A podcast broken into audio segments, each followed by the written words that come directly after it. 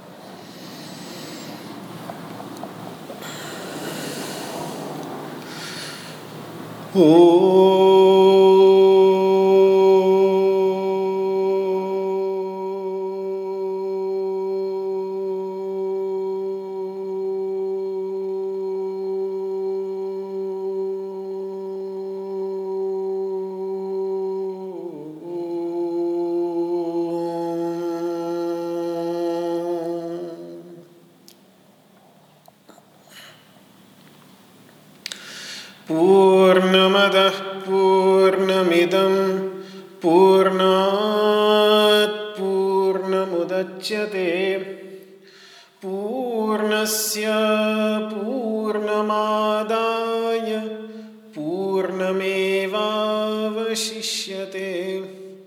ॐ शान्तिः। शान्तिः। शान्तिः। शङ्करं शङ्कराचार्यं केशवं बादरायणम्। सूत्रभाष्यकृतौ वंदे भगवन्तौ पुनः पुनः। ईश्वरो गुरुरात्मेति मूर्तिभेदविभागिने व्योमवद्व्याप्तदेहाय दक्षिणामूर्तये नमः। ॐ शान्तिः। शांति ही शांति ही।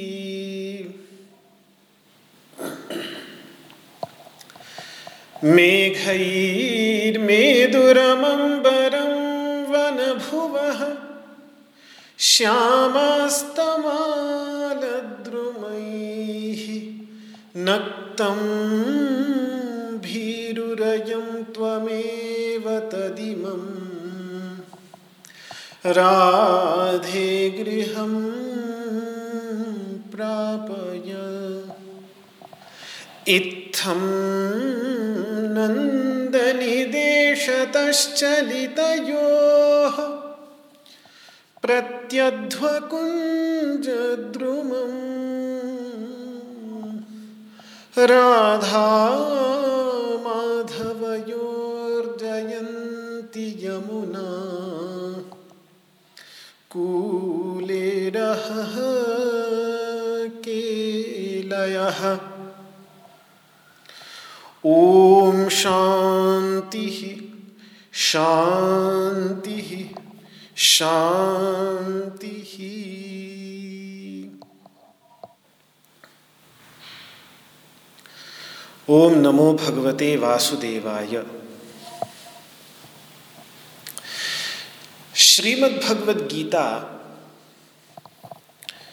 के क्षेत्र क्षेत्रज्ञ विभाग योग नामक तेरहवें अध्याय में ये प्रकृति एवं पुरुष, इन दोनों के संयोग से किस प्रकार ये सारे के सारे विकार और गुण, ये सारे के सारे उत्पन्न होते हैं, इसकी चर्चा चल रही है। श्लोक था उन्नीसवां। प्रकृतिम पुरुषं चैव विध्यनादियुभावपि। विकाराश्च गुणाश्चैव विद्धि प्रकृति संभवान। एक ये ब्रह्म विचार का प्रसंग है। ब्रह्म विचार, परब्रह्म परमात्मा, कितने अलग अलग रूपों में, कैसे इस संसार में अभिव्यक्त हो रहा है, इस पर चर्चा कर रहे थे। तो ये तीन अजन्मा तत्व, तीन अनादि तत्व, एक प्रकृति शक्ति स्वरूपा एक उस प्रकृति से बंधा हुआ आसक्त पुरुष, और ऐसे अनेकों पुरुष हैं। उपाधि भेद से अनंत असंख्य, जितने असंख्य क्षेत्र, उतने ही असंख्य क्षेत्रज्ञ। अद्वैत वेदांत को भी इसको स्वीकार करने में कोई समस्या नहीं है। वो अद्वैत वेदांत केवल ये कहता है कि ये भेद वास्तविक है नहीं। दिख रहा है, वो भेद है, दिख रहा है। लेकिन पारमार्थिक दृष्टि से देखा जाए तो वो वास्तविक नहीं। अन्यथा असंख्य क्षेत्रज्ञ तो दिख ही रहे हैं। प्रत्येक क्षेत्र के अंतर्गत अलग ही क्षेत्रज्ञ दिख रहा है। और फिर एक परम पुरुष है। परम पुरुष, जिसको पुरुषोत्तम कहेंगे पंद्रहवें अध्याय में, जिसकी ये दोनों प्रकृतियाँ हैं। जिस परम पुरुष की दृष्टि से ये असंख्य पुरुष भी प्रकृति ही है, क्योंकि प्रकृति में बंधे हुए, प्रकृति में बद्ध चैतन्य भी प्रकृति स्वरूप ही है, इसीलिए दो प्रकार की प्रकृतियाँ भगवान ने बतलाई। एक प्रकृति वह जिसे हम प्रकृति के रूप में समझते हैं, और एक उस प्रकृति में बद्ध, आसक्त जो असंख्य पुरुष हैं, वे भी सारे के सारे प्रकृति उनको परा प्रकृति कह दिया भगवान ने। और फिर ये दोनों जिसकी प्रकृतियाँ हैं,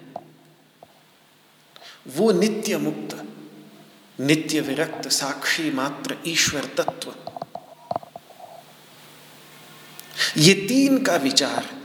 और इन तीनों के रूप में अभिव्यक्त जो एक ही पर ब्रह्म तत्व है, उसका ही अंततः ये विचार हो रहा है। ब्रह्म विचार का बड़ा महात्म्य। बताया है संत जनों ने। ब्रह्म विचार जैसे मैंने पहले भी बताया कि एक ऐसी चीज़ है जो कभी भी की जा सकती है। शुद्ध पूत पवित्र हो के सुबह उठकर ही नहीं, बल्कि जीवन के प्रत्येक क्षण में प्रयास करें कि धीरे धीरे ये ब्रह्म विचार खाते, पीते, सोते, उठते, बैठते इस तत्व की अनुभूति, इस तत्व की स्मृति बने। और इसके लिए कोई नियम नहीं, कोई मर्यादा नहीं। स्वयं आचार्यों ने भी यहाँ किसी मर्यादा को, मर्यादा के बंधन को स्वीकार नहीं किया है। सभी मर्यादा के बंधनों से मुक्त होकर ये ब्रह्म विचार ऐसा है कि ये व्यक्ति कभी भी कर सकता है। और महात्म्य तो इतना बतलाया है इसका स्नातं तेन समस्ततीर्थसलिले दत्ता च सर्वावनिर्यज्ञानां च कृतं सहस्रमखिला देवाश्च सन्तर्पिताः। संसाराच्च समुद्धृताः स्वपितरस्त्रैलोक्यपूज्योऽप्यसौ यस्य ब्रह्मविचारणे क्षणमपि स्थैर्यं मनः प्राप्नुयात्। बहुत सुंदर ढंग से सिद्धांत मुक्तावली में आचार्य कहते हैं कि जिसका एक क्षण एक क्षण भर के लिए भी ब्रह्म विचार में मन स्थिरता को प्राप्त हो गया वो समझिए उसने सभी तीर्थों के जल में स्नान कर लिया, सारी पृथ्वी उसने दान कर दी, सहस्रों यज्ञ कर लिए, सारे देवताओं को तृप्त कर दिया, अपने पितरों को संसार से उद्धृत कर अपने पितरों का संसार से उद्धार कर दिया, जिसका एक क्षण के लिए भी ब्रह्म विचार में मन स्थिर हो गया। इतनी, इतना महात्म्य ब्रह्म विचार का है। इसीलिए सबसे बड़ी बात यह है कि जब भी हम अपने चारों ओर स्वयं सत्कर्म करते हुए, स्वयं सत्संग करते हुए दूसरों को भी सत्कर्म एवं सत्संग की प्रेरणा देते हैं तो उनकी जब सत्कर्म और सत्संग में प्रवृत्ति होती है तो उनको जितना पुण्य, जितना शुभ कर्म जितने शुभ संस्कार उससे बनते हैं। हमारी प्रेरणा देने से जितना पुण्य वे उनको मिलेगा, उन, उतना ही पुण्य उनके उस शुभ कर्म को करने से हमें प्राप्त होता है। तो यदि हम दस लोगों को सत्संग की, सत्कर्म की प्रेरणा देते हैं तो हमें दस लोगों को शुभ कर्म में प्रेरित करने का उतना महान फल मिलता है। दस गुना फल स्वयं अकेले सत्संग करने के स्थान पर। पर यह बहुत अधिक आवश्यक है कि स्वयं करें। क्योंकि ऐसा ना हो कि स्वयं तो करें नहीं, लेकिन दूसरों को लगाते रहें, वो नहीं। अपने करने से होने वाला फल यदि एक है, और जबकि दूसरों दूसरों को प्रेरित करने से होने वाला फल शून्य के समान है, हर बार हम स्वयं करते हुए जब दूसरे को लगाते हैं तो हमारा अपना एक से दस गुना, एक शून्य लग के दस गुना हो जाता है। लेकिन यदि हम स्वयं न करें तो दूसरों को लगाएँ भी तो वो सारे शून्य इकट्ठे होते चले जाएँगे। उनका कोई भी महत्व तो नहीं होगा। तो सबसे पहले स्वयं तो लगना ही है और स्वयं लगे ही रहना है इस ब्रह्म विचार के अंतर्गत। आसुत्तेरामृते कालम, ऐसी स्थिति बन जाए कि सोने तक और मृत्यु पर्यंत ये ब्रह्म विचार छूटे ना। और साथ में दूसरों को भी लगाना है, जिसका सबसे व्यावहारिक पक्ष, सबसे व्यावहारिक पक्ष, जो पहली चीज़ की जा सकती है, वो ये की जा सकती है कि अगर हमारे परिवार में कहीं भी हम ये देख रहे हैं कि किसी के घर में श्रीमद् भगवद गीता नहीं है श्रीमद् भगवद गीता की पुस्तक मंदिर के किसी कोने में नहीं रखी है या घर के किसी कोने में नहीं है तो उन लोगों को अवश्य प्रेरणा दें कि श्रीमद् भगवद गीता की पुस्तक उनके जीवन में वे लेके आए श्रीमद् भगवद गीता को अपने घर में लेके आए। आज आपको स्वयं आनंद मिल रहा है, आप सुन रहे हैं तो इसी आनंद, यही आनंद उनके भी जीवन में आए, उसका भी महत्व समझें। इसके लिए घर परिवार में। श्रीमद् भगवद गीता रहेगी तो ज्ञान का प्रकाश फैलेगा। मैंने अपने इस जीवन में इतनी अद्भुत घटनाएँ घटती हुई देखी हैं श्रीमद् भगवद गीता की पुस्तक या श्रीमद् भगवद गीता का कई बार। एक अमेरिकन युवती हैं कुछ वर्ष पहले प्रवचन में आई थी तो मुझे बड़ा जब उनके उनके कुछ प्रश्न उन्होंने पूछा तो उनके प्रश्नों से लगा कि इनको संस्कृत का बड़ा ही अच्छा ज्ञान है। तो मैंने बाद में पूछा, मैंने कहा कि आपने ये संस्कृत, और ज़्यादा उम्र भी नहीं थी, ऐसी चौबीस पच्चीस वर्ष की रही होंगी तब। अब तो विवाह हो गया उनका, लेकिन उस समय कम उम्र थी। तो मैंने उनसे पूछा, मैंने कहा, अरे, आपको संस्कृत का ऐसा, इतना ज्ञान, आप तो लगभग संस्कृत बोल ही लेते हैं। तो ये प्रेरणा कैसे हुई? तो कहती हैं कि पंद्रह सोलह साल की उम्र में माताजी, पिताजी घर बदल रहे थे तो वो सारी पुस्तकें जो उनके लाइब्रेरी में तो लाइब्रेरी में से निकाल के उन्होंने नीचे स्टोर रूम में रखी हुई थी, वो पुस्तकें निकाल रहे थे तो उसमें एक डॉक्टर एस राधा कृष्णन का जो श्रीमद् भगवद गीता का अनुवाद है वो श्रीमद् भगवद गीता का अनुवाद मैंने देखा। उसे कुछ पता नहीं कि श्रीमद् भगवद गीता क्या है, क्या नहीं है। कुछ उसको पता नहीं। लेकिन कुछ संस्कार रहे होंगे पूर्व जन्म के कि उसने उस पुस्तक को उठा लिया, उसको लगा थोड़ा सा पढ़ा, देखा तो उसको अच्छा लगा। उसने सोचा कि इसको पढ़ना चाहिए। उतनी कम उम्र में उसको प्रेरणा हुई, उसने श्रीमद् भगवद गीता को पढ़ा। इतना जीवन में धीरे धीरे परिवर्तन आता चला गया कि उसकी इच्छा हुई कि मैं संस्कृत का ही अध्ययन करूँ। काशी, वाराणसी में त्रिक योग, कश्मीर शैव सिद्धांत की बड़ी अच्छी विदुषी हैं। तो उनके पास जाकर के उन्होंने फिर संस्कृत का गहरा अध्ययन किया, कश्मीर शैव सिद्धांत का अध्ययन किया। आज वो विवाहित हैं, लेकिन संस्कृत की एक अच्छी विदुषी बन करके स्वयं अभी अध्ययन में रत हैं, आगे भी अध्यापन में। जबकि उनके परिवार में कहीं किसी, जो परिवार का भी ऐसा कोई माहौल नहीं कि ये सब ज्ञान हो, लेकिन कहीं से वो पुस्तक आ गई उनके घर में? उनके घर में किसी ने पढ़ा भी नहीं। खुद मुझे उनकी माता जी ने बताया कि वो पुस्तक हमने भी नहीं पढ़ी, वैसे ही रखी हुई थी। पर कहाँ, किसके मेरे, दिखाना ये चाह रहा हूँ कि कहाँ, किसके घर में पड़ी हुई श्रीमद् भगवद गीता, किसके जीवन का उद्धार कर दे, किसके जीवन में ये आमूल परिवर्तन ले आए? तो एक ये श्रीमद् भगवद गीता का हम गिफ्ट के रूप में या अनेकों मौक़ों पर हम ये श्रीमद् भगवद गीता दें तो इसका ज्ञान आगे भी घर घर में होना चाहिए। अगर कोई भारतीय वैदिक सनातन धर्म में उत्पन्न हुआ और उसके घर में श्रीमद् भगवद गीता न हो तो ये बहुत ही दुर्भाग्य की बात होगी। प्रकाश में रत रहने वाले इस देश में अगर इसी प्रकाश की कमी किसी के घर में रह जाए तो बहुत दुर्भाग्य की बात होगी। देखिए ब्रह्म विचार का जो प्रसंग चल रहा है, इस ब्रह्म विचार की ओर वापस आते हुए एक आनुषंगिक बात आ गई थी। विकारांश्च गुणाश्च विधि प्रकृति संभवान।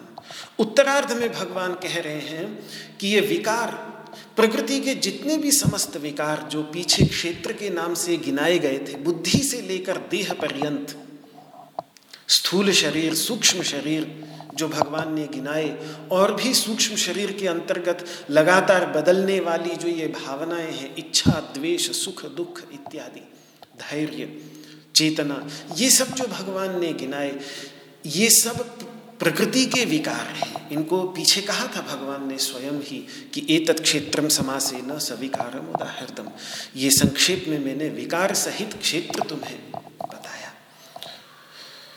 तो विकार से उनका ग्रहण करना है इस श्लोक के अंतर्गत। और गुण गुण से या तो हम समझें, सुख दुख तथा मोह से भरे विचारों के रूप में परिणत होने वाले सत्व, रज एवं तम, ये तीन गुण, अथवा ज्ञान के हेतुभूत जो बीस सद्गुण, और ऐसे जो भी ज्ञान की प्राप्ति में सहायक हो, वे सारे के सारे सद्गुण। उन सब का भी हम ग्रहण कर सकते हैं।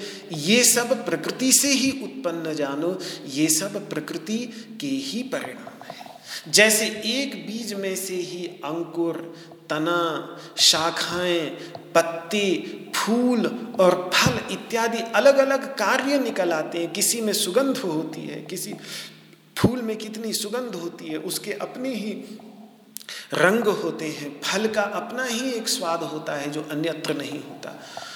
तो ऐसा ही प्रकृति के विषय में भी समझना चाहिए कि प्रकृति ही अलग अलग इन सब रूपों में, जैसे एक बीज ही इन सब रूपों में अभिव्यक्त हो जाता है, उसी तरीके से एक प्रकृति रूप जो शक्ति है, वो शक्ति ही इन सब रूपों में अभिव्यक्त हो रही है।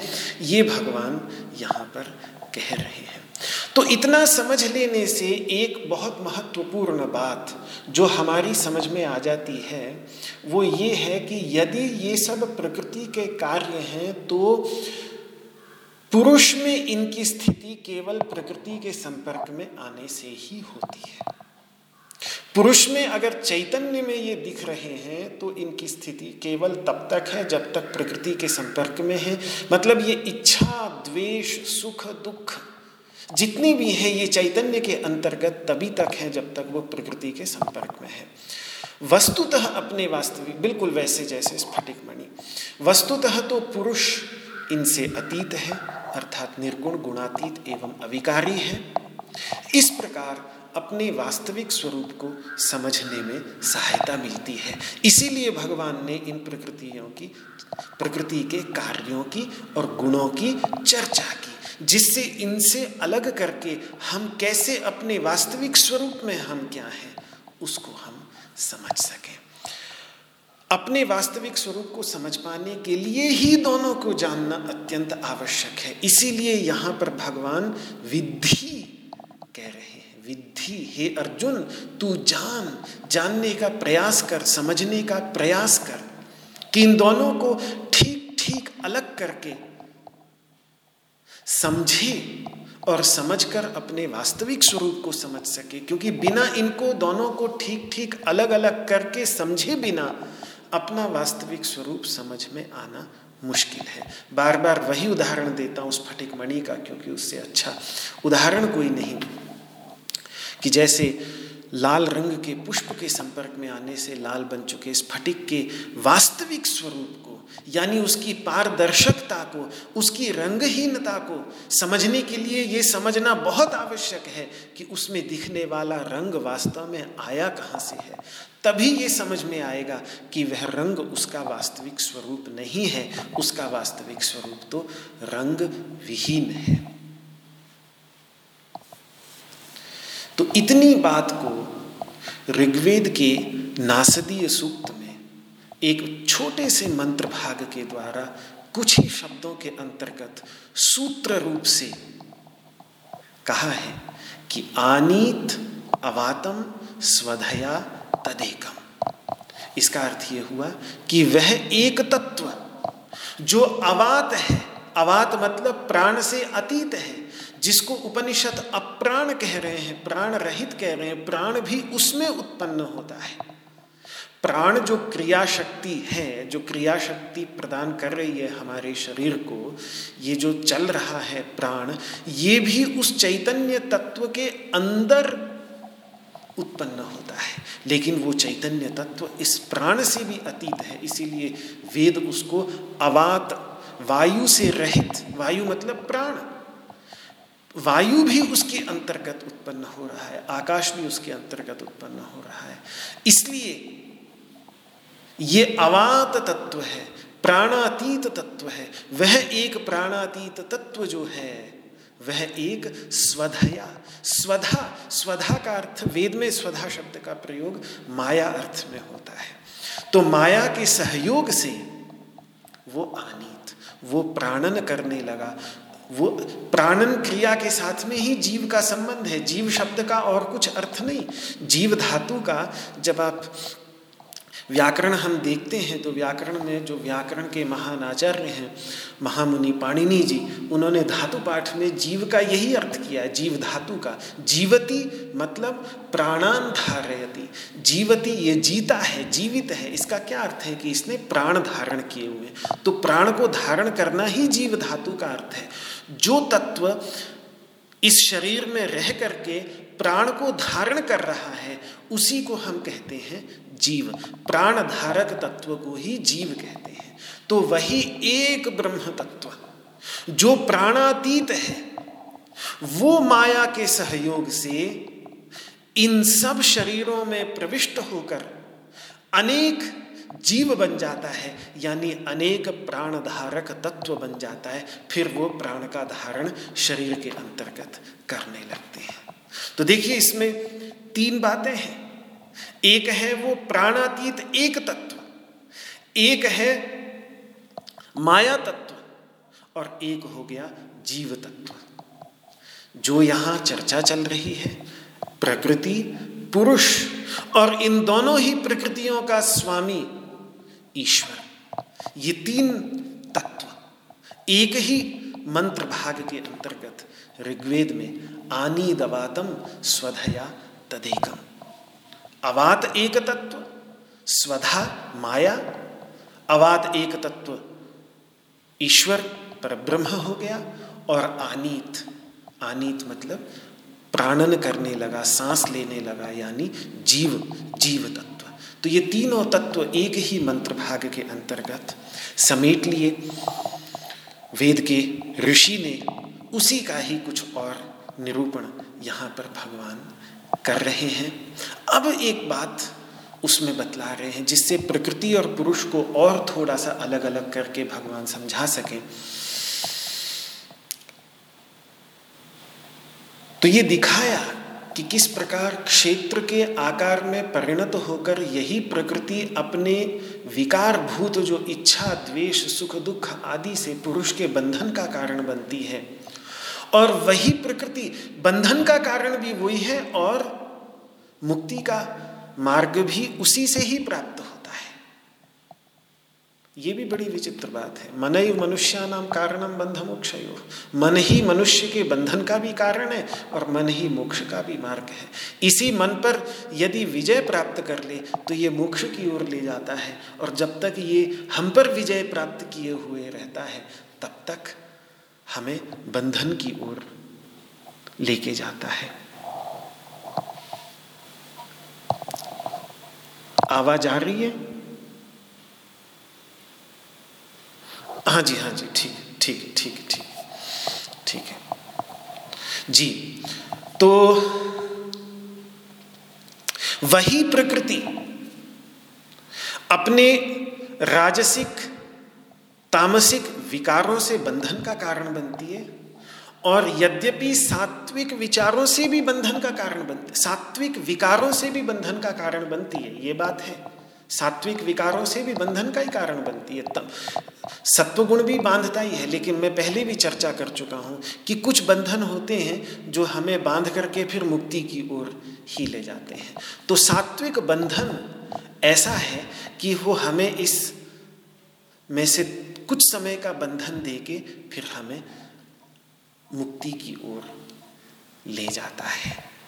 थोड़ी देर का बंधन है, लेकिन फिर मुक्ति की ओर ले जाता है। तो प्रकृति की आदत है बंधन करने की।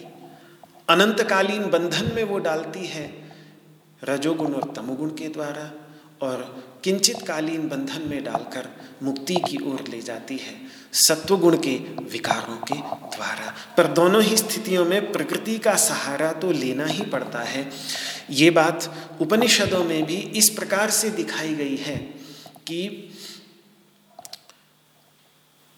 जब परब्रह्म शुद्ध चैतन्य तत्व, देवताओं के सामने केनोपनिषद में जो आख्यायिका आती है, देवता अभिमानी हो गए और देवताओं के सामने प्रकट हुए तो देवता पहचान ना पाए, नहीं जान पाए कि ये तत्व क्या है। तो उस समय फिर भगवती हिमवती, उमा हिमालय कन्या, उमा पार्वती, उनके सामने प्रकट होके कहती हैं एश ब्रह्मेति हो वाच।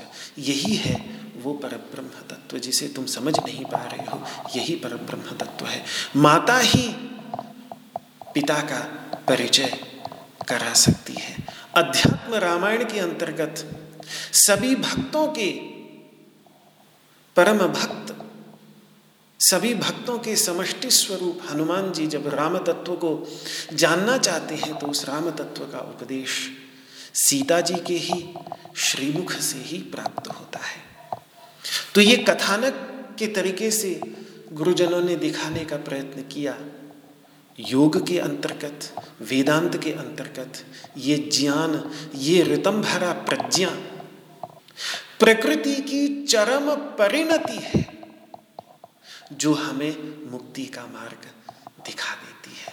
तो चाहे उसको उपनिषद कह लीजिए, क्योंकि उपनिषद पुस्तक नहीं है। उपनिषद उन ग्रंथों का श्रवण करने के बाद अपने अंदर जो साक्षात ज्ञान उत्पन्न होता है, वो उपनिषद है और वो ज्ञान बुद्धि के ही धरातल पर, मन और बुद्धि के धरातल पर, मन और बुद्धि को ही मिलाकर हृदय कहते हैं तो वो हृदय के अंतर्गत ही प्रस्फुरित होता है वो ज्ञान। वो ज्ञान एक चित्त वृत्ति के रूप में पर उदित होता है। वृत्ति का मतलब है कि वो वृत्ति अव्यक्त में से ही निकल रही है, प्रकृति में से निकल रही है। प्रकृति की, प्रकृति का ही विकार है, वो वृत्ति भी। लेकिन वो चरम वृत्ति है, वो ऐसी वृत्ति है कि वो सारी वृत्तियों को धोकर स्वयं भी धुल जाती है। जैसे आपके पास मल हो, हाथ में मैल लग जाए तो साबुन उसको धो करके और स्वयं भी फिर धुल जाता है। और अंत में हाथ में पानी भी लगा रह जाए तो वो पानी भी स्वयं उड़ जाता है। और अंत में क्या रह जाते बिल्कुल शुद्ध, स्वच्छ हाथ। वैसी वो वृत्ति, चरम वृत्ति ऐसी है कि सारी शेष, सारी वृत्तियों को धो करके वो वृत्ति फिर स्वयं भी शांत हो जाती उसमें कई उदाहरण देते हैं। अग्नि का उदाहरण देते हैं, जैसे अग्नि सारे ईंधन को जला करके, सारे ईंधन को भस्म करके और फिर अंत में स्वयं भी शांत हो जाती है। इसी तरीके से ये ज्ञानात्मिका चरम वृत्ति है। तो वही प्रकृति। प्रकृति में कोई कमी नहीं है, प्रकृति में कोई दोष नहीं है। वही प्रकृति हमारे मोक्ष का भी मार्ग प्रशस्त करती है। वही माया दैवी हेषा गुणमयी, मम माया दुरत्यया मामे व ये प्रपद्यंते माया मेताम तरंती ते। वही माया जो डुबा रही है, वो जब उस मायापति की शरण ले लेते हैं तो फिर वही माया उबारती भी है। माया शक्ति से ही तो शक्ति से ही तो भगवान भी उबारेंगे। बिना शक्ति के तो कोई स्पंदन हो ही नहीं सकता।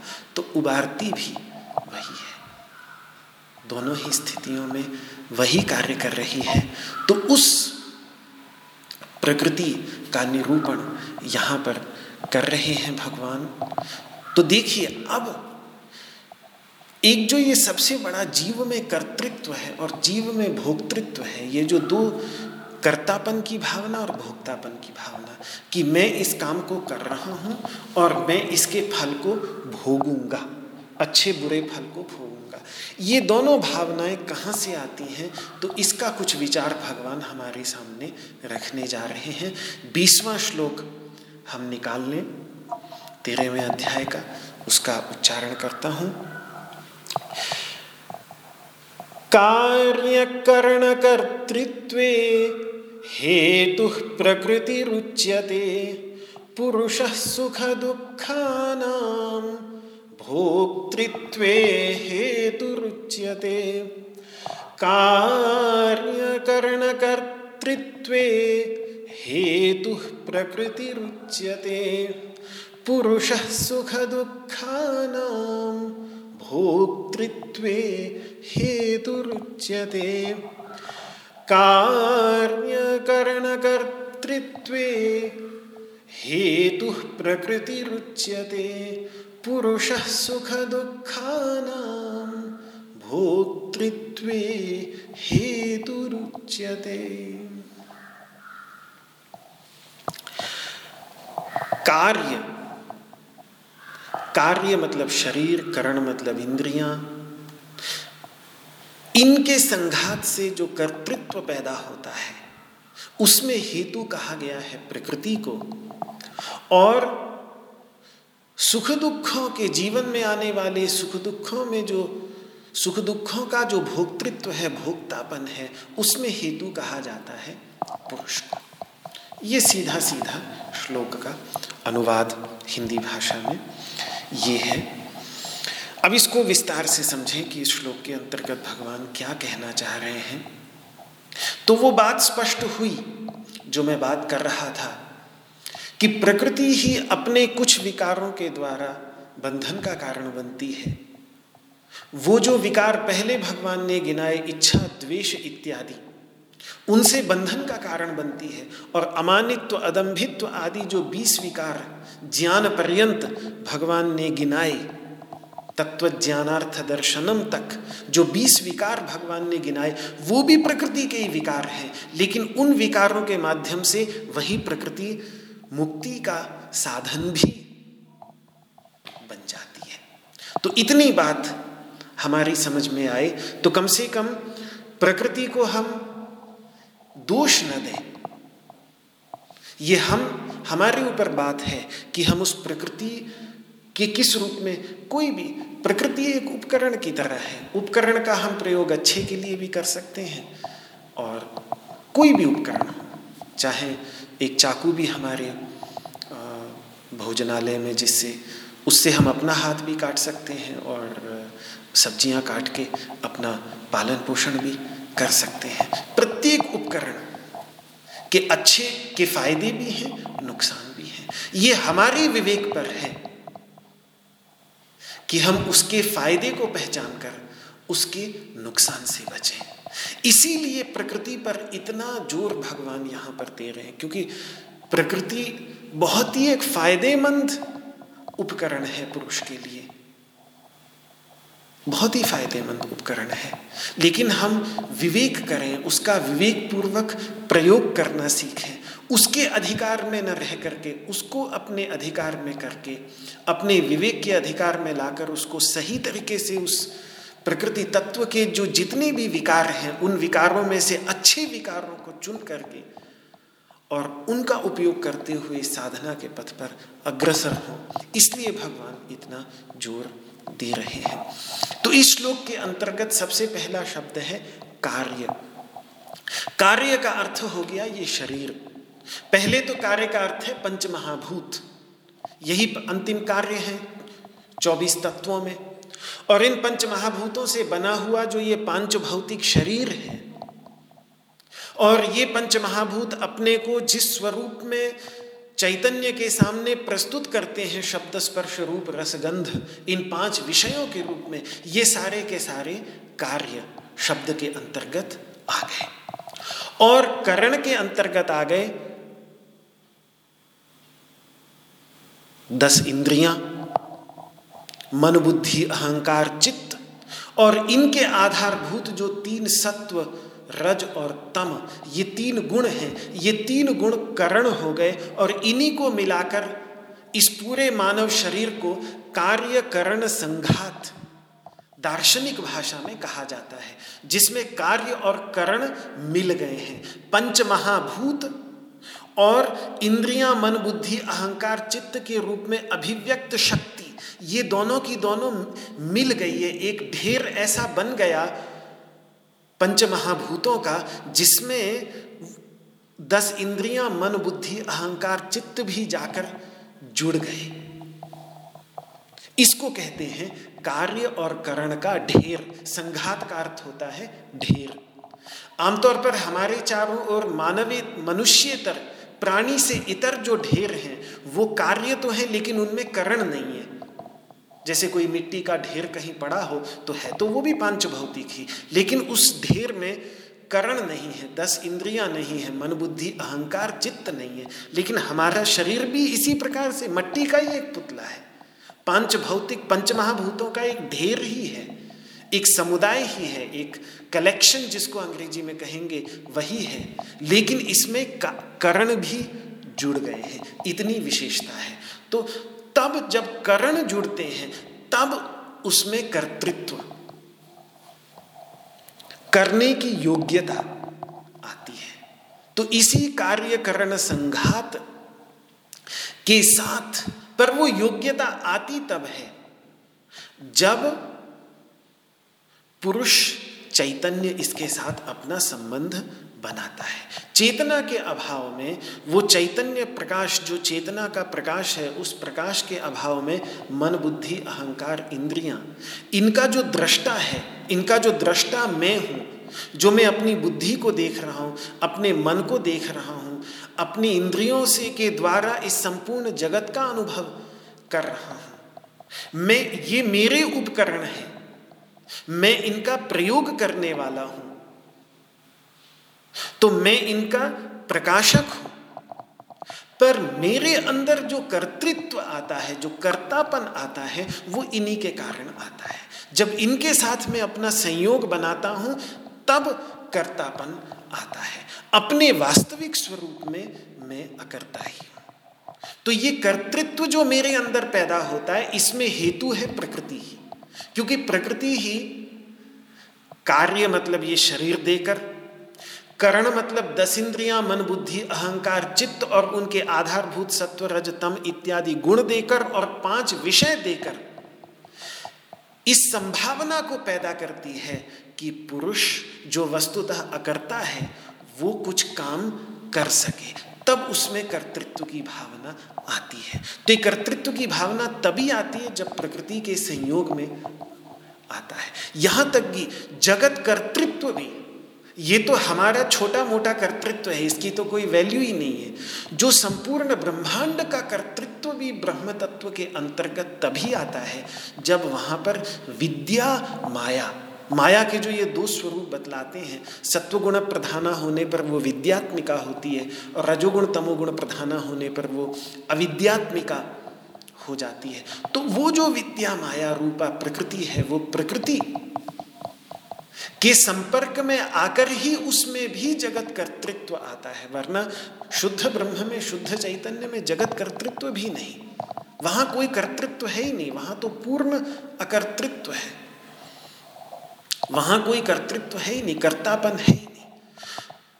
तो ऐसे ही यहाँ पर भी जो कर्तापन आता है मेरे अंदर, वो आता है इन शरीर और इंद्रिय और अंतकरण के साथ संपर्क होने के कारण। और इन सब के रूप में विद्यमान है प्रकृति। शरीर के रूप में भी प्रकृति विद्यमान है। जिन पंच महाभूतों का बना हुआ है शरीर, उनके रूप में भी प्रकृति विद्यमान है। पाँच विषय जिनका साक्षात्कार इंद्रियों के माध्यम से होता है, उनके रूप में प्रकृति विद्यमान है, दस इंद्रियों के रूप में प्रकृति विद्यमान है, मन, बुद्धि, अहंकार, चित्त के रूप में प्रकृति विद्यमान है, और इनको प्रेरणा या प्रेरणा देने वाले या प्रेरणा लेने वाले जो तीन गुण हैं, सत्वगुण, रजोगुण और तमोगुण, इनके रूप में भी वही प्रकृति विद्यमान है। तो जब ये सब प्रकृति हो गया तो इन सब का फिर जो प्रकाशक चैतन्य तत्व है, वो चैतन्य तत्व पुरुष है, जो अपने वास्तविक स्वरूप में अकर्ता है, लेकिन इनके संपर्क में आकर उसमें कर्तृत्व आ जाता है। इसीलिए भगवान यहाँ पर कह रहे हैं कि पुरुष के अंतर्गत जो कर्तृत्व है, कर्तापन की भावना है, उसमें हेतु है प्रकृति। ऐसी प्रकृति जो कार्य और करण संघात के रूप में परिणत हो गई है, परिवर्तित हो गई है, ऐसी प्रकृति। तो ये जो कार्य शरीर और करण इंद्रियों द्वारा जो कर्तृत्व आता है पुरुष में, उस कर्तृत्व में हेतु प्रकृति ही है। प्रकृति ही पुरुष में वह कर्तृत्व उत्पन्न करती है, ये भगवान ने पाँचवें अध्याय में भी कहा था कि न कर्तृत्व वैसे उस परब्रह्म परमात्मा में कोई कर्तृत्व नहीं है। लेकिन स्वभाव वस्तु प्रवर्तते। स्वभाव के कारण, वहाँ स्वभाव का अर्थ प्रकृति किया जाता है, माया किया जाता है प्रसंग के आधार पर। तो प्रकृति माया के परिणाम स्वरूप ये प्रवृत्ति होती हुई दिखती है, वरना परमात्मा में कोई कर्तृत्व नहीं। तो इसीलिए भगवान कहते हैं कि वास्तव में प्रकृति के जो गुण हैं ये तीसरे अध्याय में भी उन्होंने यही बात कही थी कि प्रकृति के गुण जो कार्य करण संघात रूप, विकार के रूप में परिणत हो चुके हैं, वे ही सारे कर्म कर रहे हैं। पर अहंकार से मोहित हो जीव सोचता है कि मैं कर रहा हूँ। अरे, कितने आप अगर थोड़ा सा भी ध्यान पूर्वक विचार करें तो इस शरीर में कितने सारे कर्म ऐसे हैं जिन कर्मों के साथ मेरा कोई तादात्म्य ही नहीं है। मैं जो ये सीमित चैतन्य हूँ, जो प्रतिबिंबित चैतन्य हूँ छोटा सा, जो मैं अपने को माने बैठा हूँ अभी, उसका कोई तादात्म्य ही नहीं है। दिल धड़क रहा है, अपने आप धड़क रहा है। पेट में काम हो रहा है, भोजन पच रहा है, अपने आप पच रहा है। सारा रस निकल के पूरे शरीर का पोषण कर मेरा, मैं तो उसमें कुछ भी चेतना पूर्वक नहीं कर रहा हूँ। रक्त का संचार हो रहा है, कितना जटिल ये उपकरण है शरीर। और इस शरीर की अधिकतर प्रक्रियाएँ मुझसे पूरी तरह अज्ञात है। मैं जानता ही नहीं, केवल एक बहुत छोटा सा हिस्सा है, जिस हिस्से के साथ, जिस हिस्से तक मेरी पहुँच है। बाकी जो कुछ इस शरीर के अंतर्गत प्रक्रियाएँ घटित हो रही हैं, वो सारी की सारी प्रक्रियाएँ अपने आप चल रही हैं। लेकिन जो वो थोड़ी सी कुछ के साथ मेरा संबंध है, मेरा तादाद में है, उतने पर ही मैं सोचने लगता हूँ कि मैं ही ये सब कुछ कर रहा हूँ, ये शरीर मैं ही हूँ। क्या विचित्र बात है। इसलिए भगवान ने कहा था वहाँ तीसरे अध्याय में कि प्रकृति ही क्रियमाणानी गुण ही कर्माणी सर्वशः।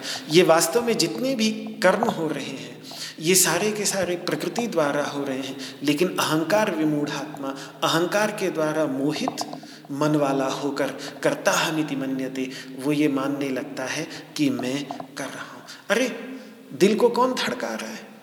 माँ बोल देती है कि मैंने इस संतान को उत्पन्न किया। लेकिन उस जटिल प्रक्रिया, जिस प्रक्रिया से वो संतति, वो बीज पिता के शरीर से निकलकर माता के गर्भ में प्रविष्ट हुआ। क्या अद्भुत प्रक्रिया है वह? और फिर नौ महीने तक उसके शरीर में रहते, उसको तो पहले एक आध महीने तक तो पता ही नहीं चलता कि वो गर्भवती हो भी गई है।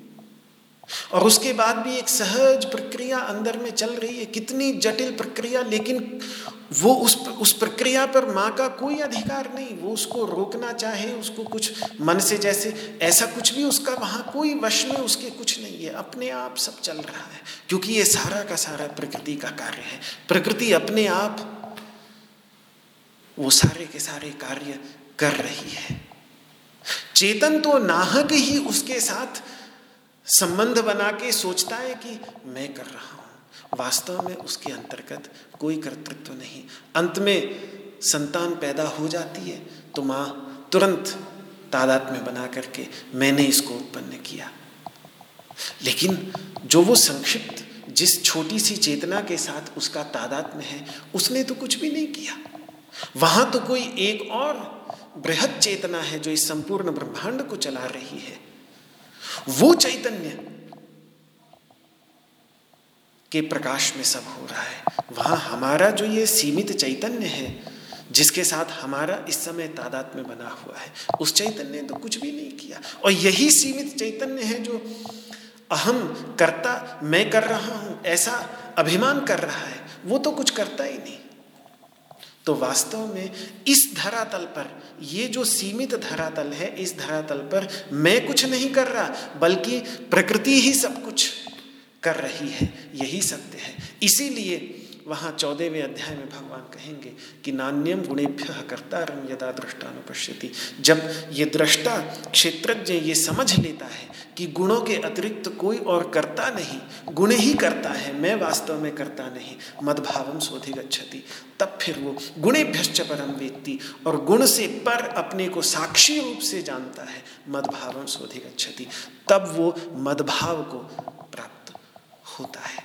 तो मदभाव की प्राप्ति ही तब होगी जब कर्तृभाव की निवृत्ति होगी। जैसे मैंने उस समय कहा था कि अहमभाव की निवृत्ति अहम अहंकृत भाव की निवृत्ति अठारहवें अध्याय में भगवान ने बताया कि अहंकृत भाव की निवृत्ति होने पर मदभाव की निवृत्ति होगी।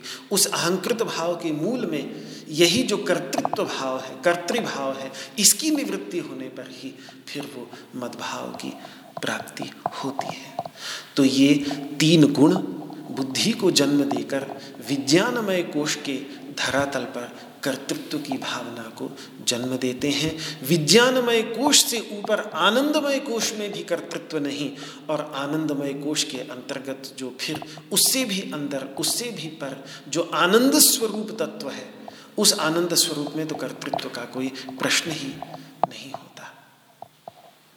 लेकिन उस विज्ञानमय रूप उपाधि में, जैसे लड़ती है फौज, पर हार जीत का आरोपण राजा अपने ऊपर कर लेता है। राजा पीछे से सिर्फ़ प्रेरणा मात्र दे रहा है। आजकल तो कितना स्पष्ट है, प्रधानमंत्री राष्ट्रपति थोड़ी लड़ने जाते हैं। वो तो सिर्फ़ कंट्रोल रूम में बैठ करके सिर्फ़ प्रेरणा देते हैं। लड़ती है फौज वहाँ जाकर सारा काम फौज करती है, लेकिन फिर अंत में उस हार जीत का आरोपण राजा अपने ऊपर कर लेता है। इसी तरीके से काम कर रही हैं ये सारी की सारी इंद्रियाँ, ये शरीर, जो प्रकृति के परिणाम हैं। मैं चैतन्य तत्व नाहक ही अपने ऊपर उसका आरोपण कर लेता हूँ। लेकिन ये समझ कर कि किस तरीके से ये प्रकृति सारे कार्य अपने आप कर रही है इसको जानकर जब अपने अकर्तृत्व की अनुभूति होने लगती है कि मैं वास्तव में अकर्ता हूँ, मैं तो कुछ कर ही नहीं रहा। मैं तो अकर्ता हूँ। इस दर्शन को, इस अनुभूति को ही यथार्थ दर्शन भगवान कहेंगे। यही यथार्थ दर्शन है और इसी की चर्चा की ओर ले जाना है भगवान को। इसीलिए तेरहवें अध्याय का अब तो हम बीसवां श्लोक देख रहे हैं। जब अंत की ओर जाएँगे, उनतीसवें, तीसवें श्लोक, नौ, दस श्लोकों के श्लोकों के बाद भगवान यही कहेंगे कि प्रकृत्य च कर्माणि क्रियमाणानि सर्वशः। ये जितने भी काम कर रही है, ये सारे के सारे काम प्रकृति ही कर रही है। इतना जब व्यक्ति के समझ में आ जाए तो यह पश्यति तथात्मान अकर्तारम सपश्यति जिसको ऐसी अनुभूति हो जाती है, जिसको ऐसा दर्शन हो जाता है, उसको फिर ये पता लगने लगता है कि मैं इन सब क्रियाओं का साक्षी जो मैं हूँ, मैं वास्तव में अकर्ता हूँ। तो वो अपने को अकर्ता जानने लगता है। इस ओर ले जाना है भगवान को। इस, इसीलिए वो यहाँ प्रकृति को कर्तृत्व में हेतु बतला रहे हैं कि पुरुष के अंतर्गत जो कर्तृत्व, ये मेरे अंदर जो कर्तृत्व की भावना है, इस कर्तृत्व की भावना की हेतु भूता है प्रकृति।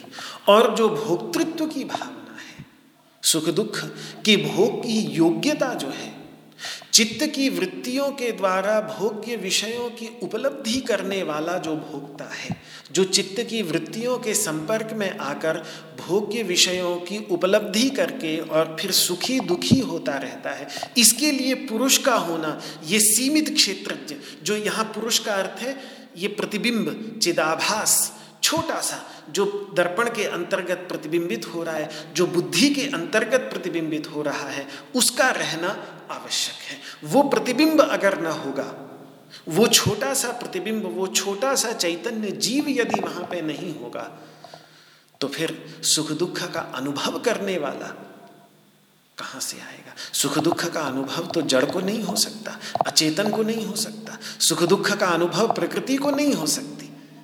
सुख दुख का अनुभव तो जब भी होगा तो चैतन्य को ही होगा। तो वो चैतन्य जो छोटा सा विद्यमान है, बुद्धि के धरातल पर, हृदय के अंतर्गत विद्यमान, सीमित, जो अपने को सीमित अहंता के द्वारा सीमित माने हुए है, वो पुरुष सुख दुख के भोक्तृत्व में हेतु बनता है। तो प्रकृति के द्वारा निरूपित जो कर्तृत्व है, उस कर्तृत्व के परिणाम, पहले तो प्रकृति के संपर्क में आया, प्रकृति के संपर्क में आने से उसके अंतर्गत कर्तापन की भावना आई, उसको लगा कि भाई मैं तो ये कर सकता हूँ। तो जब ये कर सकता हूँ की भावना आ गई तो फिर वो करने लगता है और उस करने के परिणाम स्वरूप फिर जो फल मिलेंगे, उस फलों के परिणाम स्वरूप जो जो भी सुख या दुख होगा, उसके भोग में मतलब उसकी उपलब्धि में जो हेतु है, वो ये सीमित चैतन्य है, वो ये जीव है, वो ये चिदाभास है, वो ये चैतन्य का प्रतिबिंब है, जो इस शरीर के अंतर्गत हृदय में विद्यमान है। अन्यथा उस चैतन्य प्रतिबिंब के बिना जड़ प्रकृति में, यानी अचेतन प्रकृति में भोक्तृत्व संभव नहीं है। अचेतन प्रकृति भोग नहीं कर सकती। भोग प्रदान कर सकती है, लेकिन स्वयं भोग नहीं कर सकती। और स्वतः प्रकृति के अभाव में पुरुष में भी कोई भोक्तृत्व नहीं। लेकिन जब इन दोनों का संप, क्योंकि अगर पुरुष प्रकृति के अभाव में हो, वहाँ भोगने के लिए ना तो कोई विषय हो और ना कोई उपकरण हो तो भोक्तृत्व कहाँ से होगा? उपकरण चाहिए, यानी मन बुद्धि, अहंकार, चित्त चाहिए। और उपकरण जो हैं, पाँच ये पाँच ज्ञानेन्द्रियाँ, वो चाहिए। और फिर पंचमहाभूत विषय के रूप में चाहिए। तो ये सारे के सारे प्रकृति ही प्रस्तुत करती है, प्रकृति ही विषय भी प्रस्तुत करती है, प्रकृति ही उपकरण भी प्रस्तुत करती है। तभी जाकर पुरुष में भोक्तृत्व आता है। लेकिन उस भोक्तृत्व के लिए चैतन्य होना परम आवश्यक है। कर्तृत्व कहीं ना कहीं प्रकृति अपने आप भी कर लेती है। इसलिए मैंने शुरू में उदाहरण दिया कि दिल अपने आप धड़कता रहता है। बहुत सारे काम शरीर में ऐसे हैं जो प्रकृति बिना इस शरीर में सीमित चैतन्य के भी कर लेती है। जो मैं जो जीव हूँ, उसके बिना कर लेती है। लेकिन भोक्तृत्व की सिद्धि बिना इसके नहीं कर सकती। भोक्तृत्व के लिए, भोक्तृत्व की सिद्धि के लिए पुरुष ये जो सीमित पुरुष है, क्षेत्रज्ञ, इसका होना बहुत अधिक आवश्यक है। तो इस, जब वह प्रकृति तथा उसके विकारों के संपर्क में आता है, तब उसमें भोक्तृत्व भी उत्पन्न हो जाता है। पर इसीलिए भगवान ने इस तत्व को निर्गुण भी कहा था, अपने वास्तविक स्वरूप में निर्गुण भी है और अपने सीमित स्वरूप में ये गुणों का भोक्ता भी है। निर्गुणम गुण भोक्तृच पीछे जो श्लोक आया था, शायद तेरहवा, चौदहवा श्लोक था, वहाँ पर भगवान ने निर्गुणम, अपने शुद्ध स्वरूप में वो गुणातीत है। लेकिन जब गुणों के संपर्क में आ जाता है तो उन्हीं गुणों का भोक्ता भी वही बन जाता है। तो ये बात कि प्रकृति का तो प्रयोजन ही है, पुरुष को भोग कराना। इसीलिए श्वेताश्वतरोपनिषद के अंतर्गत ये बात कही है कि अजा का भोक्तृभोगार्थ युक्ता ये एक अजा प्रकृति ऐसी है जो भोक्ता को भोग कराने रूप प्रयोजन वाली है। जिसका प्रयोजन ये है बस कि मुझे भोक्ता को भोग कराना है। और उसके परिणाम स्वरूप जो पुरुष के अंतर्गत भोक्तृत्व की भावना उत्पन्न होती है। अब ये बिंदु है क्योंकि अब यहाँ से आगे भगवान बंधन की ओर ले जाएँगे कथा को। तो ये बंधन और कुछ नहीं है, ये भोक्तृत्व ही बंधन है। अपने अंदर जो मैं भोगता हूँ, मैं इसका भोग कर रहा हूँ, ये भावना यही सबसे बड़ा बंधन है। वो वहाँ श्वेता उपनिषद की श्रुति में स्पष्ट हो जाती है कि अनिश्चात्मा अपने ईश स्वरूप को, वास्तविक स्वरूप को भूल कर जो ये जीव भाव में भूली हुई आत्मा है, ये बध्यते भोक्तृभावात। जब इसके अंतर्गत भोक्तृभाव आ जाता है, तब ये बध्यते, तब फिर ये बंधा जाता है। संसार और है क्या?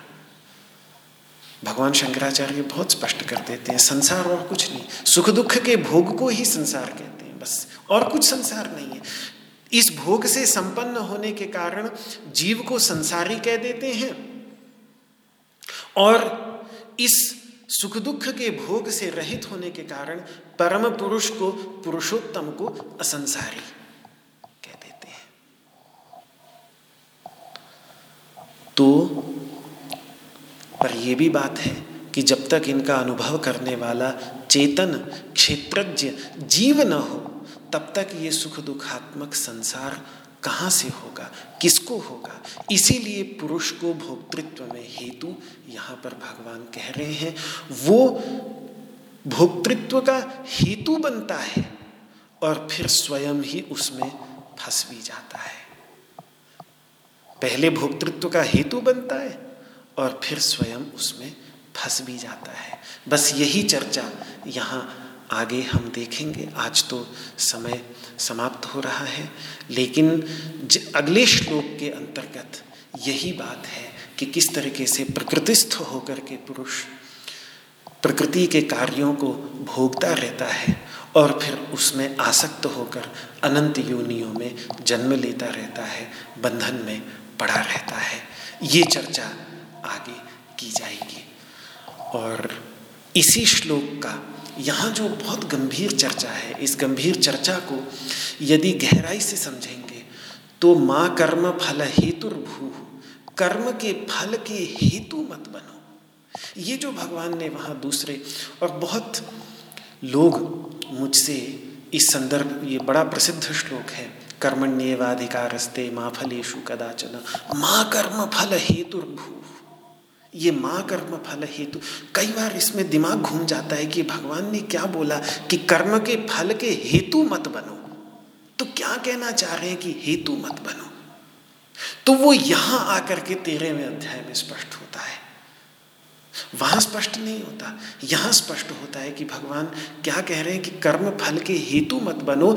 मतलब जैसे ही मैं अपने अंदर भोक्तृत्व का अभिमान कर लेता हूँ कि मैं करता हूँ, मैं भोगता हूँ तो मैं कर्म के फल का हेतु बन जाता हूँ। यहाँ वही बात कही कि भोक्तृत्व हेतु रुच्यते। वो पुरुष भोक्तृत्व में हेतु है।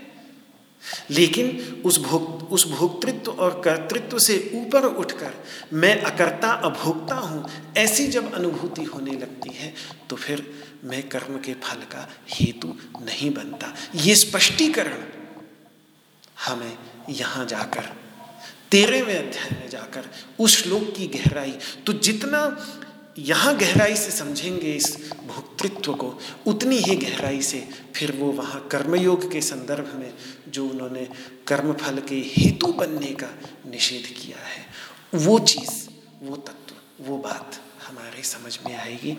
तो इस पर कुछ और गहराई से विचार कल चलेगा।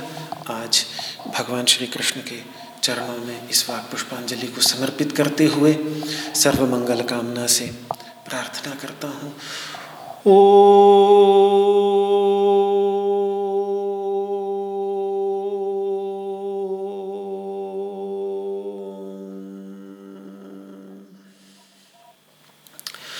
सर्वे भवन्तु सुखिनः सर्वे सन्तु निरामयाः सर्वे भद्राणि पश्यन्तु।